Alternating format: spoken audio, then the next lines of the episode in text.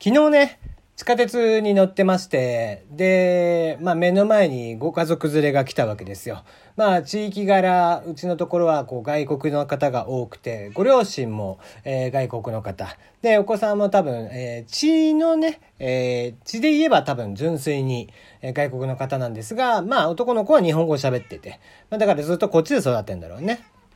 で、その子が、もうね、小学校3年生、4年生ぐらいかな。うちの子が、下の男の子が、今小学校の5年生ですけど、もうちょっと多分ちっちゃいぐらい、うん、の男の子がですね、まあそのぐらいの男の子にしては非常に珍しく、ギャン泣きしてて。もうね、ずっとなんか、何かを訴えてるんですよ。もうそれが非常に面白くてね、なんかもう周りの、えー、乗ってる、まあおばあちゃんとかね、おじちゃんとか、えー、我々世代よりもっと上の人たちが、まあまあ幸いにしてね、そういうのをこう、えー、怒る人たちじゃなくて、なんかね、なんどうしたんだろうねっていう顔でみんなニコニコしながら見てて。まあでも、本人は何かをものすごく訴えてるわけ。あれ、なんかね、小学校3、4年生ぐらいの男の子があんなにギャン泣きしてるって結構珍しいんですよ。まあ家でね、あの、ギャン泣きしてたりだとか、学校で何か喧嘩してとか、えー、そういうことはあるのかもしれないけども、言って街中でそこまでのギャン泣きする男の子って、そんなにないじゃないですか。見たことある？多分そんなないと思うの。女の子でさえもなかなかないだろうしね。それがもう電車の中でずっと乗って、ってきて降りるまでずっと泣いてん。もう可愛いでしかないよね。なんか。うん。まあ、綺麗な男の子の、綺麗な顔した男の子だったんだけどね。うん。もうお父さんとお母さんはなんか必死になだめてるんだけどさ、いいよいいよって思いながら、泣かしとけ泣かしとけと。なんか悲しいことがあったんでしょうって。ねまあもしかしたらね、だから最初は、あの、こんだけ泣いてるってもしかしたらね、おばあちゃんとかが、えー、何かしらこう、ちょっと、ね嫌なことが、ね、悲しいことがあってだったのかなって思ってよく見たら別に、えー、格好は普通の格好してるんで 別にね、ご両親も喪服とかそんなんじゃないし。うん、何がそんなに悲しいのか、何をそんなに訴えてるのかはさっぱりわかりませんでしたけどね。えー、その男の子は電車降りてからもずっと、えー、お母さんとお父さんに手をつられながらギャン泣きしてました。テリーのよもやますぎる部屋。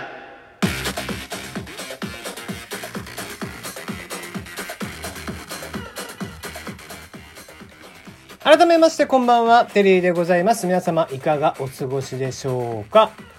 いや僕がね、前の前にいた会社のね、株価がストップ高だったんです。まあ、それがね、えー、中国消費者向けの、えー、医療インバウンド、えー、もしくは越境 e コマースを提供するっていうことで、まあ、非常にそれが交換をね、えー、株式市場で交換を経て、えー、得てですね、で、えー、ストップ高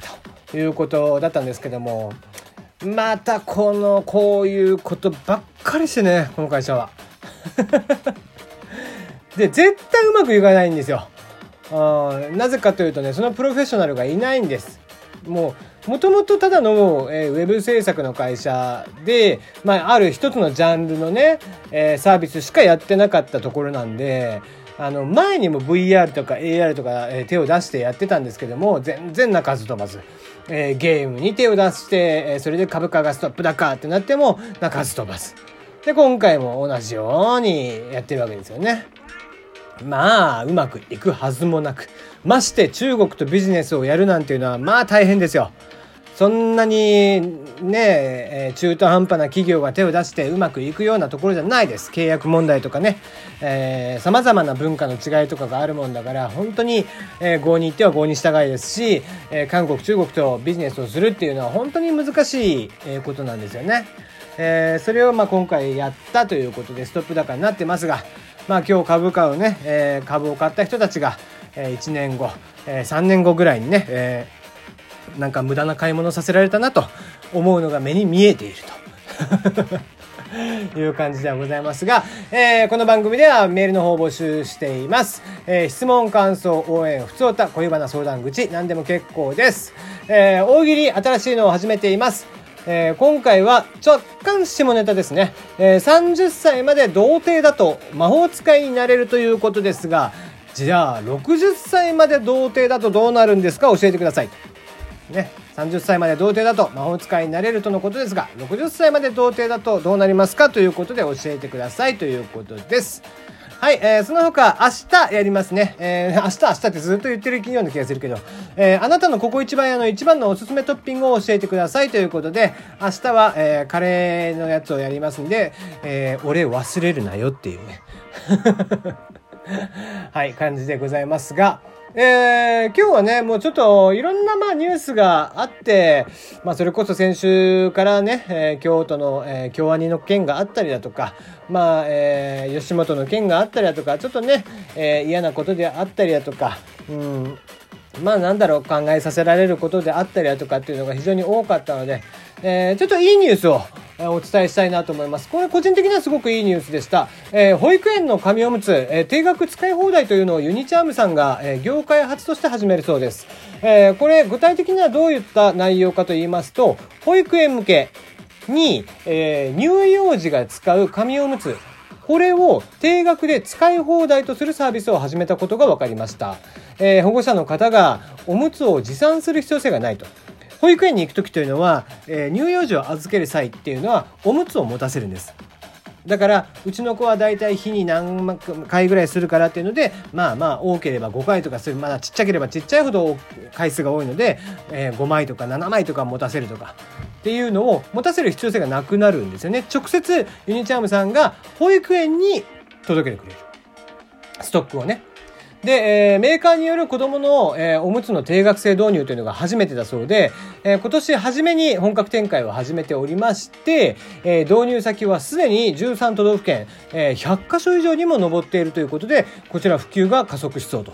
いうことです。えー、月額料金が週5日、えー、当園の0歳児。その場合が3240円。1歳児が3024円。2歳児が2700円。えー、これが高いのか安いのかというちょっと、えー、説明をしていきますが、例えば0歳児です。えー、どれぐらい、え必要かと言いますと、え1日にですね、例えば20回ぐらいはおむつをしあの変えなければいけません。あの純粋に1回ずつってするとね最近の紙おむつって確かに質がいいので12回ぐらいは大丈夫なんですけどとはいええー、新ちゃんとね清潔に保つためにっていうので毎回毎回変えるってしたら、まあ、1日20回は下らないんですよおしっことうんちとで。で、えー、大体そうね多分僕の記憶が定かで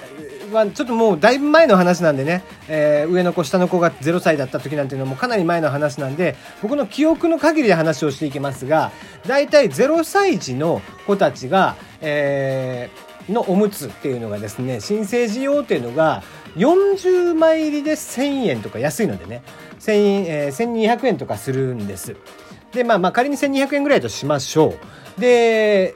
まあ40枚入って定とか、えー、もうちょっと多いか。80枚ぐらい入ってんのかな。あで、えー、まあ大体ね、1週間持たないんですよ。えー、そのおむつというのが。で、えー、月に、えー、5、6回は買わなきゃいけないと思うんですね。でした時に、まあ、1200円の5、6回、5回とした時でも6000円かかります。ね、で6000円のうち結局まあそれは1日丸1日分なので、えー、昼間の分っていうふうに考えると、えー、大体、えー、6割ぐらいっていうふうに見なせばいいと思うので、まあ、保育園に預けてる時間だけですね。で、見なせばいいかなと思いますんで、えー、いくらな ?6000 円の6割、6636、3600円ぐらい。えー、ということで、まあ、若干お得っていうことですよね。で、何より非常にいいなと思うのが、やっぱり保育園に行く時、幼稚園に行くときっていうのは、えー、まあ、特にね、保育園に行く時なんですけども、まあ、お昼寝とかをしなければいけないので、まあ、お着替えも持っていかなきゃいけないですし、えー、毛布とか、ね、し、なんだったら、まあ、週の頭とかだったら、シーツ、えー、お布団のね、えー、かけるシーツの、えー、ストックであったりだとか、そういったものも持っていかなきゃいけないので、結構ね、荷物が多くなっちゃうんです。さらに、そこにに、えー、おむつまでってなると。だから、えー、ちょっとねそのおむつが減るだけでも、えー、親御さんっていうのは非常に楽なんですよね。だからそういった意味でまあ、お値段がこれが、えー、妥当なラインなのかどうなのかってもうちょっと計算しなきゃいけないですけどもとはいえ非常に、えーまあ、3240円、えー、月額でね、えー、それぐらいの料金を保育園の保育料としてプラス、えー、その料金っていうぐらいであれば、まあ、非常にいいのかなと思います。で、えー、昨今そのおむつというのは日本のおむつというのは非常に性能が良くて、えー、実は薬局とかに行った時にですねあの1にまあお一人1パックとか、えー、2パックまでとかっていう風な、えー、ことが書いてあることがあります。それはなぜかというと、えー、まあ外国の方がね来られた時に買い占めしていっちゃうんですよ何も制限してないと。日本のとにかく紙おむつの性能がいいということで買って我が国に持って帰って何だったら転売までしてるとかいうお話もあったりして非常に日本のおむつっていうのはまああのこれは例えば乳製品なんかもそうなんですよ。あのね、赤ちゃん用のミルクとかそういうのもそうなんだけどやっぱり日本の赤ちゃん用のものってすっごい性能がいいのだから外国から来た人が買い占めてしまってみたいなことが非常に多いのでこれであれば月額制のものであれば直接保育園に持ってきてくれるっていうのが非常にメリットが大きい。なので、えー、ちょっと家のが少ないっていう時でもちゃんと保育園には置いてあるってなってくると非常に保育園側としてもありがたいですし、まあ、親御さんとしてもわざわざそっちを心配する必要性がないっていうことでね。やっぱり、えー、赤ちゃんたち子供たちを育てていくっていうのが非常に昨今大変なね、えー、苦労があります。やっぱり核家族化っていうのがとにかく進んでいるので、しかも地域のね、助け合いみたいなのも非常に希薄になってきている中で、こうした、まあ、少しでも企業側がね、えー、子育てを助けてくれるっていうサービス、えー、僕はこれを全面的に、えー、推していきたいなとこういうサービスがあるよというのを広めていきたいなと思っています。今日のところはここまでです。また明日。明日はカレーのお話。